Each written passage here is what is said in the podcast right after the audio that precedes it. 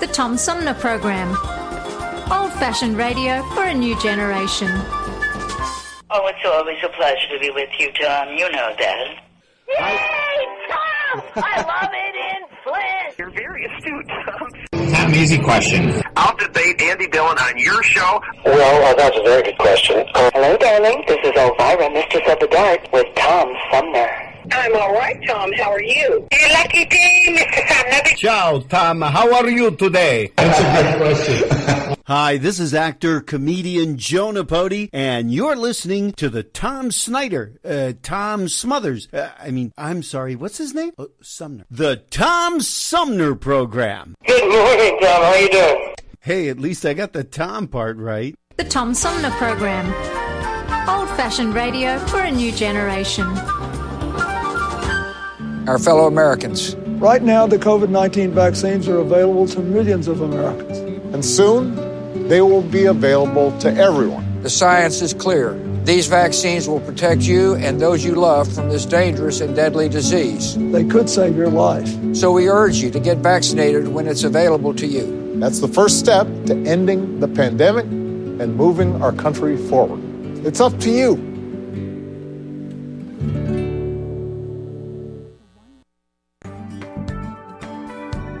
The Tom Sumner program is made possible with support from Seth David Radwell, a recent guest on the program and author of American Schism How the Two Enlightenments Hold a Secret to Healing Our Nation, released in July 2021. As Publishers Weekly writes in its recent glowing review of American Schism, business executive Radwell's epic debut examines the historical influences that have led to what he sees as the collapse of politics in the United States. Seth Radwell makes the case that the current chasm between the American right and left can be traced back to the 18th century's Age of Enlightenment and the basic tenets of liberty, equality, and reason. American Schism provides a historical perspective that can help bridge current day divides. American Schism by Seth David Radwell is available at Amazon, Barnes & Noble, and wherever books are sold. For more information, go to americanschismbook.com. Hi, this is Gretchen Whitmer, and you're listening to the Tom Sumner Program. And welcome back, everybody, as we roll into the second hour of our three hour tour known as the Tom Sumner Program. As promised uh, earlier in the show, my guest this hour spent time in Hollywood working on film sets and uh, uh, worked as a uh, as a filmmaker and has become uh, an award-winning author of the book the um, I think it's the Legacy Letters. I think I got that right, but uh, We'll find out for sure from my guest, Carew Papritz, who joins me by phone. Hi, Carew. Welcome to the show. Tom, good morning. It's great to be on it. Did I get that right? Is it Letters of Legacy or the Legacy Letters? No, yeah, uh, the Legacy Letters. Yeah, I'm I'm terrible with names and titles, so if I if I screw up either, please forgive me.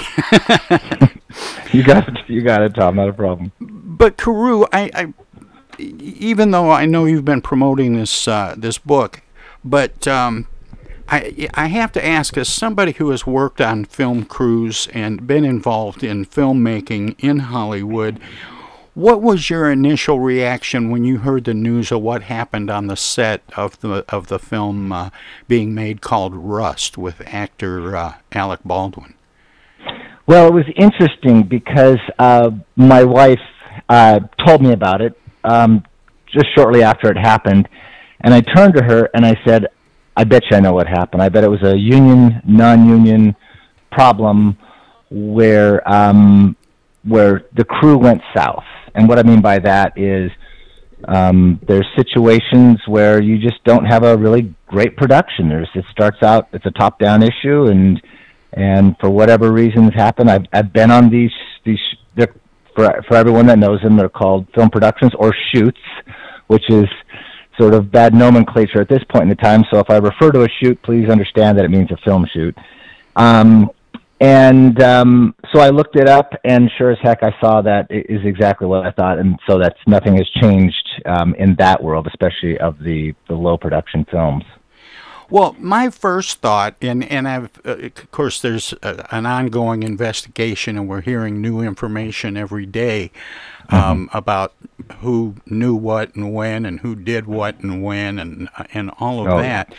But the first thing that occurred to me was, what is a real gun and real ammunition doing anywhere near a Hollywood make believe uh, scene? Well, it sh- it it shouldn't be, and at, at all, at ever ever no, you know, never should you have ammunition like that on a set, uh, live ammunition, and uh, that, that's just like the, the the biggest no-no of all time. So that's what's going to be found out. But I think I, Dom, I think what would what would help your listeners is I can um, I'd like them to sort of understand where I'm coming from and my background to be able to understand what happens on a film crew when it breaks down because it's a systemic breakdown that led to this situation happening. Well, let so, me let me ask yeah, one more please. thing before you yeah, before absolutely. you get into that, Carew. Um, we keep hearing that the uh, the the confirmation of uh, the the gun being safe was barked out to Alec Baldwin. Cold gun. And hmm. and that's supposed to mean that it doesn't have live ammunition in it. Is there ever or or what would be the conditions that would call call for saying hot gun? I mean, is there ever a time when a gun with live ammunition might be used in filming a scene? None to my knowledge. I actually had to call up several buddies of mine who are still working in the industry, and uh, you know they've and, and they've worked on sets with a lot of guns, with armors and things like that. I had a good buddy of mine who worked on the Patriot, so there was a ton of guns on that, and that's you know I I'm I am just not aware of that situation. Uh, I don't even I I have not worked on sets with guns, so I can't speak to that directly but those the the the cold gun situations, man, it's been checked over by a licensed armor, a union licensed armor, and it's not only been checked over once, but it's been checked over by the AD, and then it's handed off to the actor, and the actor has to check it. So there's there's three stages, and a lot of these um, uh, um, protocols, um, especially this one, two, three sort of protocol, really came into place because of the Brandon Lee shooting back in the I think it was the, the 80s or early 90s. See, I can't remember right now. Well, uh, then then go ahead, Carew. With uh, you wanted to get into um, the the structure of a crew and and how that that organizational structure might prevent or lead to accidents. Absolutely. So, Tom, I've worked on pretty much every type of shoot. I have a low budget, big budget, no budget features, non union, union, film, TV commercials, music videos, pilots, movie of the week. I've worked um, primarily in the art department um, on a number of positions, but in the union features, I worked as a set dresser, which basically dresses out the sets, or what they used to call swing gang in the old days, which is um, dressing up sets, preparing them for the actors to come on, and then afterwards taking the, all the set dressing off. And the, the the biggest distinction that people, if they don't know, props means anything that an actor touches. So this that's the main distinction between what we do. Pretty much everything you see on a set is something that I would have picked up, brought in, set up, and got ready. Um, because of the physical labor involved in what we did, I always stress to my crews to be safe, especially hurting one's back because of all the lifting we did. Um, and safety was always the main working condition on the set. And you knew when you were on a production that valued money over safety. So, but I really want people to understand that what happened to Helena Hutchins is the result of not just an accident, but an attitude. That you can work, um, you know, you can work on film because it's really a, it's, it's, it's a privilege and an honor sort of work on that, but they can use that, meaning the, producers, like, wow, this is a, you should be privileged to work on this film. You know, this is this is an honor to work on this film. But after a while, if you've worked on films for enough years, you begin to understand the inner workings of the Hollywood film production machine and see how it can break down. And I guess lastly, my heart goes out to the Hutchins family. Of I mean, course. no, no one, no one ever get hurt on a film production because it's the world of make believe, and it should remain that way. And and there are a lot of opportunities for things to go awry with with stunts and um, explosions and and things that we see commonly in Mhm. especially in action films. Yes, and and when you are a pro, when you are, and generally, and when you're in a union film, and this this is a really important distinction, is that you've sort of earned your bones um, to to be in a union film. Um, not necessarily that you have to pass any particular test, although there are, for like I said, the armor, you do have to be licensed by the state of California. Um, but you you're working with people who work at a very very high level of craftsmanship. I mean, they call it in like for example, IATSE Local 44 that I was involved with. You're a craftsperson, and it takes years to learn the craft of filmmaking. So what's really funny, Tom, is I went to school at the UCLA Film School, and um, and worked on directing and screenwriting and producing and the whole nine yards. And unless you make this hyper jump from the school right into uh, your film getting picked up, you pretty much have to go back out and start at the bottom. And you didn't let a soul know that you went to film school. Otherwise, you'd be scrubbing the decks. You know, they'd be like, "Oh yeah, film school guy, let's get him." So you pretty much clammed up and you you learned it and you worked on all the low budget things. And they're all non-union and you non-union are supposed to abide generally by the rules of union but they don't have to they can work you longer they can cut corners there can be safety things but when you get into union it's um the the level it's like almost going to graduate school or or you know or, or uh, trade school that really bumps you up like a journeyman situation. Boy you're or you know you really learn the craft. You're really with the best and they're looking out after you um, in terms of safety, in terms of rest periods, um, um, the whole issue with uh, what we call turnarounds. For example, this is a, and was, this was one of the issues I er- read about. Uh, turnaround is the amount of time you get to sleep. So generally, on a film production, the minimum time, minimum time is 12 hours a day. Um, and when you're on location, you are definitely working more than 12. You are you are 14 to 16 hours. When you're up at get 16 hours, you you you need sleep, and you're working six days a week generally, if not seven, if they're really pushing it. Um, what was going on here was that they were saying to whichever crew members they were, "Hey, we're not going to spend money on a hotel nearby. You you need to drive the hour to the closest hotel." Um, and so now you've added two hours after a 16 hour day. Um, and you have to, um, and that, and that cuts into your sleep time. And then you have to wind down after that. I remember one time coming off a, a long shoot. It was a long week of shooting. And, uh, I literally, I, I knew that I had a, another six o'clock call. Um, I had four hours to sleep and I needed to wind down. I had a beer and I woke up four hours later and I was sitting there with the beer in my hand. I hadn't budged in four hours, but so that's that, that you know, turnaround's a key- key Carew. Carew. That's that's a uh, visual I can relate to because uh, years ago I uh, I traveled quite a bit on the road as a professional mu- musician, and, and Mhm. I've I've I've witnessed someone in that stance many times, falling asleep with a beer or a cocktail Oh in their God, I hand. I couldn't believe it. Yeah, and it didn't spill, so there we go. Oh well, then you would have passed the W.C. Fields test. funny. Uh, yeah, so that's um, and I think the other thing I'd like to tell your listeners about a film crew, Hollywood is very small. The film world is small. TV's maybe a little bit bigger, but uh, but at a certain point, there's only one to two, maybe three degrees of separation. So everybody sort of knows everybody. When you watch the Academy Awards, you think, oh my gosh, there's all these people and they all know each Oh my gosh, they all know each other. They run into each other all the time.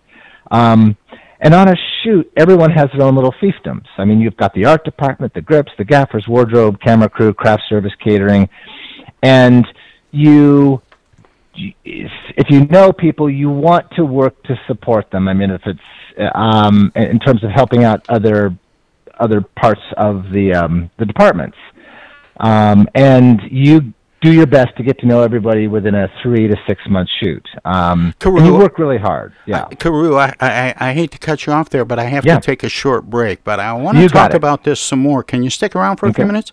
you bet, Tom. That my pleasure. That would be great. I'm talking with uh, Carew Papritz, uh, who is a Hollywood, uh, former Hollywood filmmaker and award-winning author, and uh, we're going to talk some more with Carew uh, about film crews and sets and safety and all kinds of related stuff. When we come back, if you're listening to us on uh, WFOV 92.1 LPFM in Flint, we're going to let them squeeze a few words in or do whatever they do when we go to break. If you're streaming us at TomSumnerProgram.com, we have some messages as well. Everybody's doing a brand new dance now. Hi, this is Mark Farner, and you're listening to the Tom Sumner Program. I'm Julie Lopez with Crime Stoppers. Have you ever wondered what to do if you have information about a crime or the whereabouts of a felony fugitive and you want the police to know but you need to remain anonymous? Well, here's what you can do. You can go to p3tips.com or download the mobile app. You can go to Crime Stoppers of Flint and Genesee County's Facebook page and click on the Leave an Anonymous Tip tab, or you can call 1 800 422 jail. All methods are anonymous, and if your help leads to a felony arrest, you may be eligible for a cash reward. Remember, your voice matters. While we've been staying safe at home, scientists have been on a journey. The destination? A COVID 19 vaccine. This journey began decades ago with research into other coronaviruses. Scientists built from there with months of research and development, cooperation with other experts worldwide, and clinical trials on tens of thousands of volunteers of diverse race, age, and health status. They arrived at a safe, effective vaccine, and hundreds of thousands in Michigan have already been vaccinated. But the next step is ours. We need to get the vaccine when we can. Keep wearing masks correctly and taking precautions until we reach our destination freedom from COVID 19 and getting back to the lives we love. Discover the facts for yourself at michigan.gov slash COVID vaccine. A message from the Michigan Department of Health and Human Services. The Tom Sumner program plays host to the best political roundtable on radio every Wednesday from 10 a.m. to noon. Armchair Politics features great commentary and analysis about the headlines from local, state, and national politics with an alumni of world class pundits, plus quotes, tweets, and those weird and wacky stories we call the X Files. If it's Wednesday, catch Armchair Politics on the Tom Sumner program. East Village Magazine is the monthly neighborhood magazine read all over Flint. With support from grants, donations, and advertisers, East Village Magazine's talented local writers give you an in depth look at local news, issues, and people that make Flint Flint. Copies of East Village Magazine are available at many of your favorite shops and restaurants around Flint or online at eastvillagemagazine.org. East Village Magazine, community focused and community supported. Discoveries. They happen when we least expect them, in places we thought we knew. And discoveries have a way of teaching us a little more about ourselves along the way. Welcome to Flint and Genesee County, where up north meets down south. Home to Michigan's largest county park system and a vibrant culture. A place filled with discoveries we've yet to make throughout acres of beautiful lakes, wetlands, and woods, and in the diverse city beyond where the uplifting melodies of gospel choirs fill the air, where the work of renowned artists color the galleries and museums, where the fresh fruits and vegetables at the downtown farmers market awaken our senses, and where the cultural center and planetarium broaden our view of the world. Let's spend a few days enjoying the wonders of Flint and Genesee County, where the joy of discovery is pure Michigan. Your trip begins at Michigan.org. Technical assistance for the Tom Sumner program is provided by Swiftlet Technology, engineering and IT services at swiftlet.technology. I know of a place where you never get harmed. A magical place with magical charms. Indoors, indoors, indoors. Hi, this is Deb Cherry, Genesee County Treasurer, and you're listening to the Tom Sumner Radio Show. And welcome back, everybody. We continue my conversation with former Hollywood filmmaker and award winning author Carew Papritz, who uh, is uh, giving us uh, kind of a inside. Uh, uh, inside baseball look at Hollywood filmmaking and uh, film crews and what can lead to and or prevent accidents like the one we've seen in the news recently with Alec Baldwin and others on the set of uh, Rust. Uh, Carew, welcome back. Thanks for sticking around. And sorry to make you sit through all that. No, Tom, it's fascinating. let's do it again. um, yeah, I always hear something different every time. So, um, just before the break, Carew, you were talking about how in many ways, Hollywood is a very small place, and, and people tend to know other people in their specific uh, field and in their um, in, in in the roles that they play. But mm-hmm. you were also talking about uh, some of the the compartmental uh, component to filmmaking um, there's a lot that goes into it. I mean, you were talking about set dressing last segment, and of course, uh, there there are props. There there's finding locations. There there's casting. There there are all these different aspects that go into making a film. Do any of these departments do they do they run independently, or is there an overarching uh, role of oversight for someone, and who would that be? Well, that would be your the, the overarching people would be your UPM, your unit production manager, or your assistant director, who's on on set there almost all the time. Your ADs, as we call them, um, watching what's going on. Your producers may be coming in every now and then just to see what the production's doing, depending upon how big or small it is. This was a this was a small film. I mean, six million dollars. This was a low budget film um, in Hollywood. A lot of people like to say Alec Baldwin um, has so much leverage because he's well known, but I want to say that this this I believe was a vanity film for him and probably a, a tax investment write off. I read a little about that. So they were just saying, "Hey, we're going to do it for this amount of money. Uh, we'll we'll put this in for this amount of money, and Alex, you get to be the star of the show and, and do it this way." Um, but with that being said, the lower the budget the film, um, the the tighter the constrictions, the the tighter the shooting schedule. And when you have a tight shooting schedule, they're always pushing you to get things done. Push, push, push, push, push, because they got to get it in the can. They got to get the filming done as quickly as possible because they only have so much money to go around. And there's two sides to that. Uh, uh you know, um, people like me who watch, you know, a lot of movies and television, and and, and see it from the outside, maybe read about it a little bit most of what we see are these huge budget blockbuster films. And it's mm-hmm. hard for us to imagine cutting corners. You, you, know, it always seems like they're always trying to do something bigger and better. And, you know, I famously remember uh, from a movie I saw someone, uh, and it was about movie making. Um, who who was just adamant about wanting to have a crane shot mm-hmm. and, and so there are these things, and now it would be drones, but um, there there are these things that people want to bring into filmmaking as te- technology evolves. So it's it, it always seems like they're getting bigger and more expensive, and it's hard to imagine that corners ever get cut. But how and where do they get cut, and how does that process of uh, bean counting affect safety on a set? Great question. So let's start with with what Variety reported. I read this the other day and I was shocked because I I knew that there were many more productions, but I didn't know that as of 2010 there were 216 scripted productions, not just going into production, but they were actually going to be put on television or streaming. I mean, streaming really has dictated how many productions are coming in because you've got Disney Plus and Hulu and Amazon, and you just you know you just go down the line. There's a ton of them. Ten years later, you go from 216 to over 500 productions.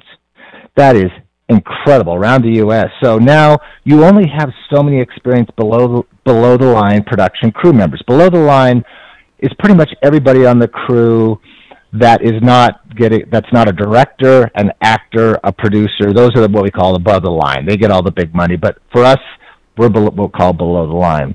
Um, when you have that many productions, you just don't have enough experienced crew members to go around, and that's when you start tapping into inexperienced crew members and producers. So they're trying to be producers even for the first time, and the more experienced the crew, generally the more smoothly a, a film production runs. Not always, but mostly. But you add a low budget, a tight shooting schedule, um, cost cutting with crew member turnarounds and hotels, not getting paid on time, working longer than normal hours. All of this is a recipe for a production to invite accidents. And I think the producers were just following the normal playbook for a badly run, low budget production without much oversight. It's the old money over safety issue. And when you're starting to push the amount of hours that you do um, on on a film crew at which I'm pretty sure I know what this is like because this is this happened to me and I'll, I can relate that story. Um, you are just inviting accidents to happen. Uh, again, I can't help but go back to the question of, um, with all the computer graphics that are available for post production work, why I, I understand the realism of using certain kinds of ordnance for blowing up cars and buildings and you mm-hmm. know getting those shots um, but why would there ever be a, a gun that's capable of firing live ammunition and live ammunition on a movie set when it can be uh, so easily um, added after the fact for effect. Well, and I'm prob- talking about barrel flash and you know some of those things. Yeah, well, that's probably uh, once again a, a cost issue. It's probably cheaper to have those guns in an armor on the set rather than doing something in post production. Um, I don't know much about that adding that particular effect. I mean, special effects of those natures are have become much much easier to to add. Um, but they're looking at the overall how much money are we going to have to put in post? And again post production there's three parts of the film pre production and post production post production is where you're doing all your editing your sound mixing adding in your special effects. Um, and they were probably you know they said well it was cheaper to do this than to add it in in post um, is my guess at this point. So that's probably where that that particular um, item went south. But really, it's it's so much, Tom, about the top-down attitude. When you what's interesting for me when I would come onto a set, I wasn't involved in pre-production or very rarely, but I could tell, and most crews will know within the first couple of weeks whether it was going to be a long, hard slog or whether it was going to be really well run because because it's so um, scheduled and so smart, and everyone knows where they have to be, and you you just know when you're on a good shoot. Another interesting, and this is sort of a funny aside, but you could always tell how good a shoot was when by how good the catering was. um, it, it's so funny. It's the old adage of an army travels on its stomach is directly related to a film shoot. So if a caterer and craft service, which is the having the snacks and everything on set, um, were great. You knew for the most part that you were on a good shoot, and that the producers and or producer understood how important that was to take care of the crew. I don't know about the catering. I don't know about the craft service on this, but um, when a crew starts to turn um, on a on a production, it's because of the attitude that the producers have toward the crew. They're there. To, the producers think they're there to be used, used hard, and uh, and and we're going to get it, we're going to get every nickel out of them we can. And that's a real top-down attitude, and that shows an incredible disrespect for the crew. And again, that's valuing money over safety. I I, I want to uh, step away from, from the subject of, of Hollywood filmmaking for a little Hmm? for just a moment, Carew, because I've referred to you multiple times as an award-winning author, and I want to give you a chance while I have you here to talk just a little bit about your book. Absolutely.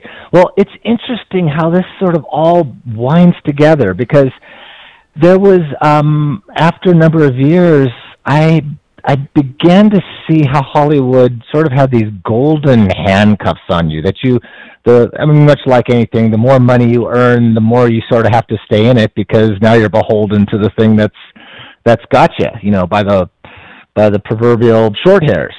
And um the the film industry for all the bright lights and everything, I began to sort of see a disillusionment within myself, almost a spiritual disillusionment. Like, wow, is this all there is to this game? And and I saw and and actually, I remember this this fella at Universal Studios. And it was again, it's not the the the fun side of it, but the other side. And um, I knew him for years. And I said, I said, Bob, I said, I mean, do you do you regret anything you've done in, in the film industry? I mean, is it was it all worth it? And he goes, Nope. And I said, What? I mean, this guy had a million stories. I was sort of, I, I was taken aback. I was think I was looking for, it. oh, it was the greatest life ever. And, uh, and he goes, you know, I, uh, I divorced twice. I never saw my kids. You know, grow up. I had all the toys. I lost all the toys. Now I'm an old man. I'm retiring. I'm going to be alone. I was like, whoa, jeez. There's the writing on the wall. So what happened was, is I ended up going on the old Aboriginal walkabout. I did a drive about throughout the West. I was sort of trying to figure out, do I want to stay in this game or do I not want to? And um, after about six or seven months of going back and forth, getting on a production, then going driving some more, just on these long solitude, I ended up in um, southern Arizona near the Mexican border in a three bar town because mostly you have to count uh, how many how many bars are in a town to see how big or small they are, and this is a small town. So, and I sit next to this old cowboy. I says, "Do you have any work?" And he says, "Yeah, I've got a fencing job." And I said, "Fine, I'll take it." Now, what's interesting, Tom, is I had been raised around a bit of ranching when I was growing up. My granddad had a small ranch, and then worked in Wyoming when I was younger, and and so I ended up working on this this fence pretty much by myself. Um, not a light to be seen in sight, and I had an early midlife crisis. Best to have them early, right? So here I'm uh, in, the, in the middle of nowhere, and all of a sudden this book idea pops into my head. Now I had written and published when I was much uh, much younger, late teens, early twenties, and so this idea came to mind of writing the set of uh, fictional letters written by a father who would never live to see his kids, and these letters would become their practical, moral, and spiritual guidebook, um, which resulted in the legacy letters. So I started writing this book on the back of my pickup under lantern light. I mean, I'm I'm waxing poetic, but I'm creating a picture that this is where this book started, um, and with this amazing change going from Hollywood to this sort of Walden Pond, you know, cowboy lifestyle. And uh, after that fencing job, I ended up on a, a small ranch working as a foreman, and I cowboyed for the next five years. And um, as I like to say, I, I would ride and ride and ride, and I'd write and write and write.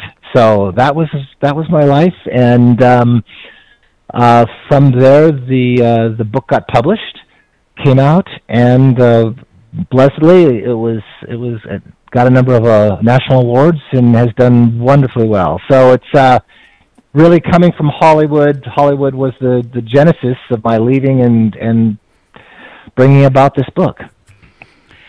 Do people that work on Hollywood sets uh, behind the scenes, and and I'm you know talking about uh, everything from food service to uh, dressing sets to stunts and Mhm. all that.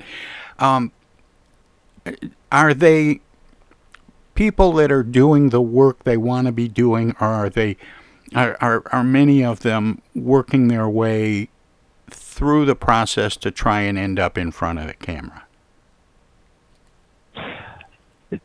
That's a really wonderful question. Um, you, there was years ago, the LA Times had a reporter walk down Hollywood Boulevard and ask everybody he sort of bumped into, um, how how was your screenplay going? I love it. Right? And 99 out of 100 people had a response. And I mean, it's so funny. Every time I go back to Los Angeles and I'm I can sit in a restaurant, if I overhear something, I'm hearing about the industry, as it's called there. Um, yeah, either the so, industry or the business. Oh, the business, right? Yeah. Exactly. I mean, yeah, I watched Robert Altman and the, and the player, and you're going to learn about the business and you know the industry. It's it's a great film for that, for behind the scenes. But to answer your question, um, most of them that I'm that I'm aware of and that I have worked with um, generally aren't the actors, although some of them would like to be. Um, generally, it's more the screenwriting end of it because that's an easier way to get in. And I've known a couple of uh, of guys that I've worked with who've actually made that were able to make the jump into the the uh, above the line production, so they made it. But um, yeah, most of them like like being the the behind the scenes craft people and being really good at what they do. Carew, now that you've published a book and it's getting some some pretty good uh, response and reviews, and with your background and experience in Hollywood filmmaking, um, how's your screenplay coming? um, it's halfway done. Is that the is that the appropriate response? yes, it's coming. It's actually I've been working on the screenplay for this book, so it's I've got the structure for it and I've been working on it. But that's pretty funny. Yeah, exactly. Well, I, and I didn't mean to be so facetious about it, but what I was really curious about is um, writing is the first step in making a mm-hmm. film, and and I just wondered if it, now that you've written, you know, successfully, if if it had occurred to you to maybe look back toward Hollywood and and do some writing for film or television. Oh, I would love to. I I actually still do that, um, and I actually help out friends of mine as a as a uh, script doctor um, because of the you know understanding problems with script and building up narrative and things like that. But um, no, I would. I would love to. Oh my gosh.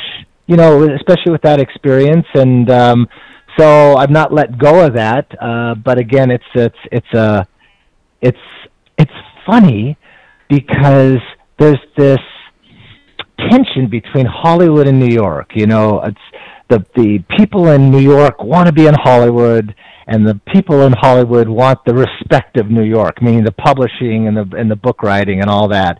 And so I guess I've straddled the best of both worlds, and um, I guess now I'd like to be back in the Hollywood Club because now I've successfully maneuvered my way around the the publishing world, and uh, so there's a few people who can do that. I'd like to be one of those that can uh, can do both and do both successfully. In the wake of this um, horrible uh, accident that happened on the set of Rust, what should happen next, or are these things? uh, so infrequent, these kinds of accidents, that everybody just tightens up the rules and goes on? Or, or are there some big changes that should be made? I, that's a really good question, Tom. I think the best thing that can come about this. Uh, so they, so IATSE was in the, the film industry. They were they were about to go on a big strike, and and not only for money. That's almost the lesser part of this, but it was working conditions and the oversight of those working conditions. And again, uh, some of that has come about due to COVID. Um, and the other parts were again this the scripts, um, the more pro- the more productions that were going into play, and the more need for experienced crews. So and and experienced producers, which are an essential part of of putting together a film production. So I think going forward, what I would like to see is is more oversight. That is difficult. Unions are unions and guilds are overworked and understaffed. Um, but to maybe have like a 911 situation, um, you know, you're able to call up a particular person at union and say, "Hey, this thing is really going so You need to get out here, you know, ASAP." Um, one thing again for your listeners to understand: the film crew walked off that day. The entire film crew, except for Halyna Hutchins that wasn't a that wasn't a red flag. That was a bonfire. I have never, ever, ever heard of that happening. And talk about the most essential part of the crew. It wasn't like the art department or the greens department or, or the Cedra, you know, whatever. That was the camera crew, the heart and soul of putting that into the can. They walked off. That production should have been shut down because there was something going on that was really, really bad. So I would like to see something where if you really do have a genuine complaint that you can talk to somebody and they can address it quickly. At least it's not this, as Rust Production is saying, there were no formal complaints. Well, gee, really? On a shoot that's happening that quickly, you have time to make a formal complaint? No, you're complaining to your upper or the union and, and trying to get something done. Real quickly, you mentioned COVID, and of course, the, the pandemic had a lot of things shut down. Um, mm-hmm. Film production, television shows that shut down, and then you know we're we're working our way back to some sort of new normal. Is is it possible that that a lot of production companies, as they get back up and running, are a little out of practice and maybe in a little too much of a hurry to get back to normal? Oh, I think so. Sure and then you you combine this with one of the things I heard on this shoot was that they weren't following uh, good COVID you know practices on the film, and I could see that because things get so so focused on on the shoot itself, on just getting you know getting this getting this scene right, getting this done. We got to move on to the next one. We got to break down this shoot, move on to the next uh, setup, camera setup, and so on and so on. So so there's always this go go go go go go, and I can see that just falling by, you know, the COVID, like, ah, all right, the mask, we're outside, we're doing, you know, a lot of this falling apart. Uh, being a bit rusty, I've had some of my guys say that, you know, it was sort of strange coming back in, and and and plus, you really, really had to follow uh, the COVID rules pretty tightly, especially early on when we didn't have the vaccinations. Um, so it was amazing that they were able to, pull off what they were doing, and um, you know, kudos to them. But but we're it doesn't um, it, it, it doesn't mask the central and again systemic problem of film crews that are just running as fast as possible to get something in the can and and cutting corners, almost like any business situation. And so definitely some more continuous oversight is needed, or a, a way that crew members can effectively um, call somebody and say, "Hey, this is going on," and some action takes place. My guest is former Hollywood filmmaker and award winning author of the book The Legacy Letters, Carew Papritz. And Carew, we're, uh, we're out of time, but I always give guests an opportunity to let listeners know where they can find out more about you and your work, past, present, and future. Do you have a website? Yeah, I think the easiest way is to go to thelegacyletters.com and you can see all the stuff about the book there. I, I do a lot with uh, uh, literacy with kids. I have a series called the I Love to Read series for children. I do these book signings called First Ever Book Signings, where I sign books on top of volcanoes and glaciers and on uh, whistle stop tours and all sorts of fun stuff. You can check that out on CarewTube or look up Carew on YouTube and you'll see all that fun stuff. And of course, Amazon, the big beastie, if you want to check out the book there. And uh, I'm on Facebook and all that lovely social media stuff. So just type in Carew, take a gander, and there's a lot of fun stuff that I put out uh, all the time. Well, Carew, thanks. It's been a real pleasure talking with you. Tom, thank you so much. It's been a pleasure too. And it's the year. It's uh, it's Happy Thanksgiving time. So happy Thanksgiving to everybody. Be safe out there. All right. Keep up the good work. All right. Thanks. Bye bye. And with that, we're going to take a short break. Let our broadcast partners squeeze a few words in or do whatever they do when we go to break. They are WFOV, Our Voices Radio, 92.1 LPFM Flint. If you're streaming us, we have some messages as well. Hello there, citizens. Darkwing Duck here, and every time I'm in Flint fighting crime, I always stop by the Tom Sumner program. Don't forget, stay dangerous. Darkwing Duck out. While we've been staying safe at home, scientists have been on a journey. The destination? A COVID 19 vaccine. This journey began decades ago with research into other coronaviruses.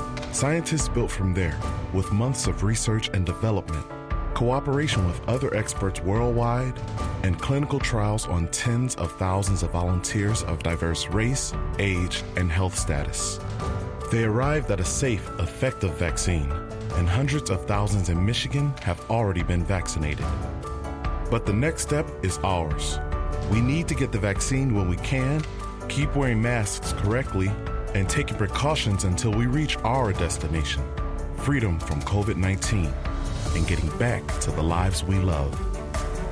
Discover the facts for yourself at michigan.gov slash COVID vaccine. A message from the Michigan Department of Health and Human Services. Say, objection. I object.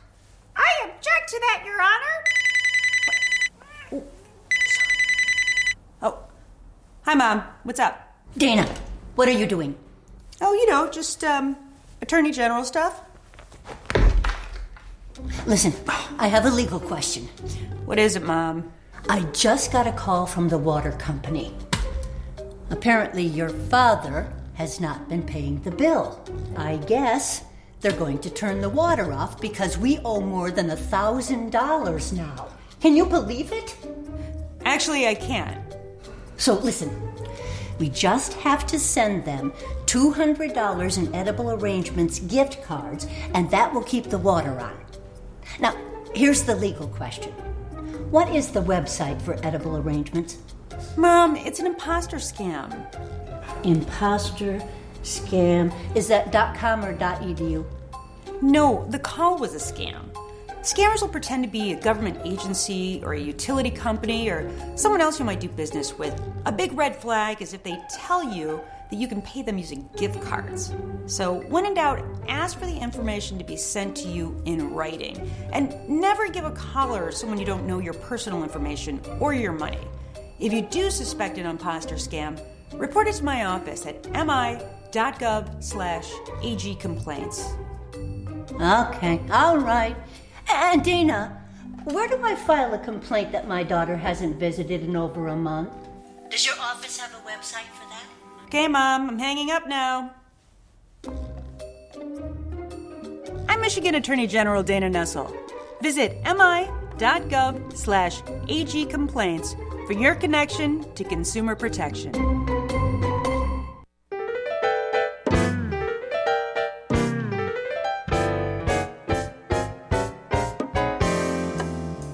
Tom Sumner program has hosted live candidate forums for local, state, and national offices at bars, restaurants, coffee shops, and colleges. Armchair Politics has gone to Lansing, Frankenmuth, Birch Run, and Hell. Hell, Michigan, that is. We've done shows all the way to the Mighty Mac and back to the bricks. We've done remotes from a baseball stadium in Lansing, a grocery store opening in Flint, and from a moving train. We'd like you to tell us where to go next. You can write to us at TomSumnerProgram.com, call us at 810-339-8255, or contact us on Facebook. This is your chance to tell the Tom Sumner Program where to go.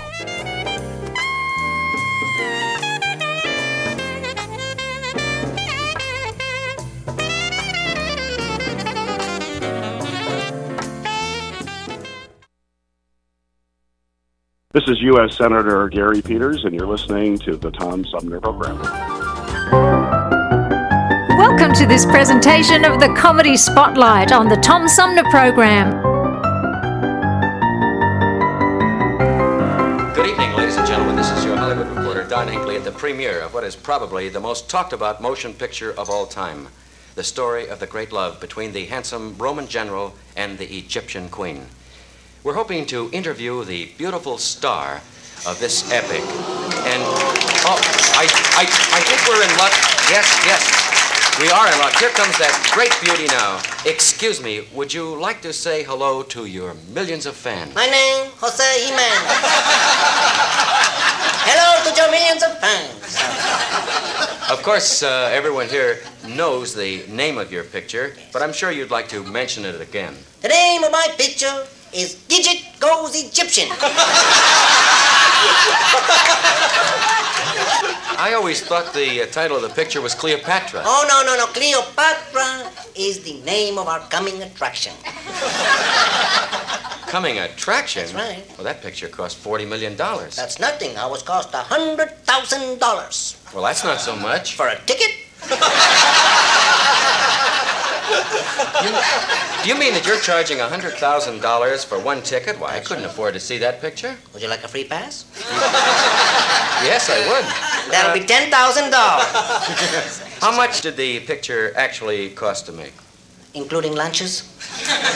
Why, why should lunches be so expensive? Do you know what it costs to smuggle corned beef into Egypt?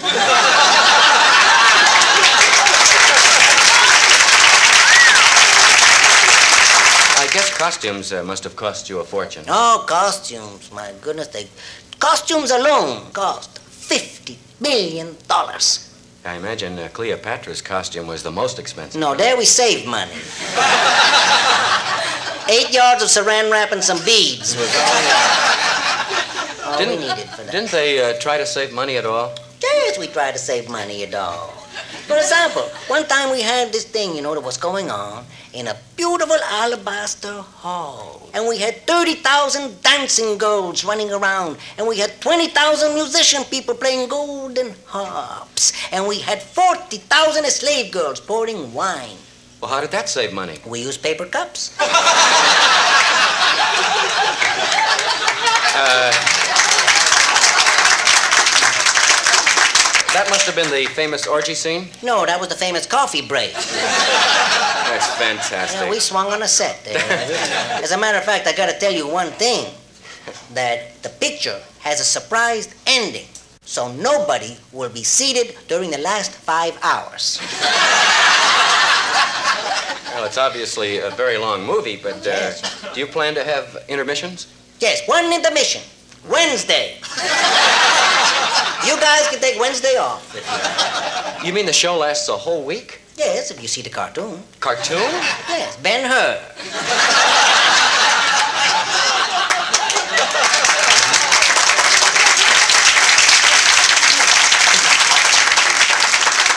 Mickey Mouse plays Ben and Minnie plays her. Exactly how long have you been uh, working on this picture? Well, quite a while, because we had a delay one time. We had to lay off on account of the noise. What noise? World War II. We had those tiger tanks going there. We were strafed. It was really terrible. And then it was these guys with the pointed helmets. Jose. Maybe it was World War One. Huh? Sir, let's talk about your co star's salary. I understand it's an astronomical figure. She certainly has. I, you noticed that, huh? I'm talking about I'm her glad to see salary. her observe. Oh, your her salary. Yes. Yes, yes. Well, you talk about what you want to talk about, and I'll talk about what I want. I understand that she makes $8,000 a day. Now, that's more than most people make in a Isn't year. Isn't that something? Eight thousand dollars a day. Yeah, it's a lot of money. But is she really happy? Boy, is she happy. you never heard such giggling in your life. It comes from that girl on payday, and you can hear it all the way across the street. But, Jose, money doesn't buy happiness. No, but for eight thousand dollars a day, you could rent it.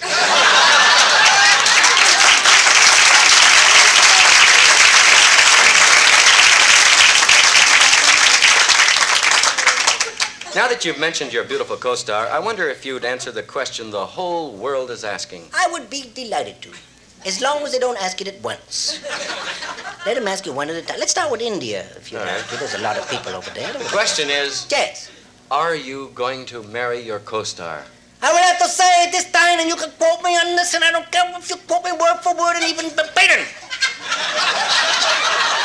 I will marry the woman I love. You will? I always do. I don't know what I could tell you about how much I love her. I would climb the top of the highest mountain. I would crawl on my little belly across all the desert and the hot desert, and I would go across the most ragging rivers for her. When will you see her next? Tonight, if it doesn't rain.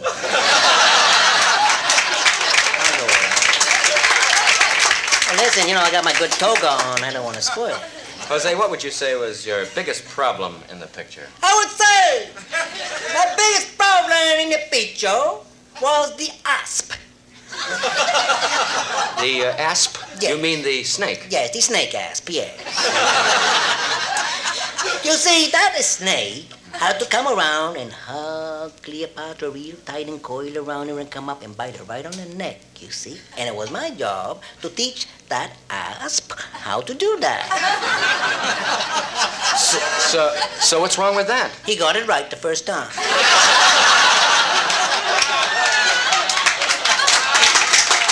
I told him nobody likes a smart ass.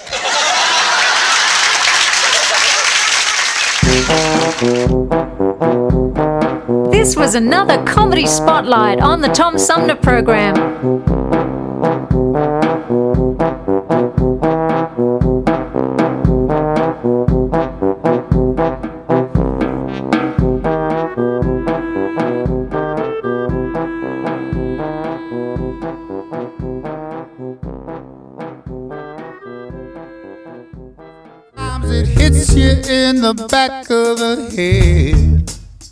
Sometimes it hits you in the back of the head. Hurts so bad, don't wanna get out of bed. Hmm.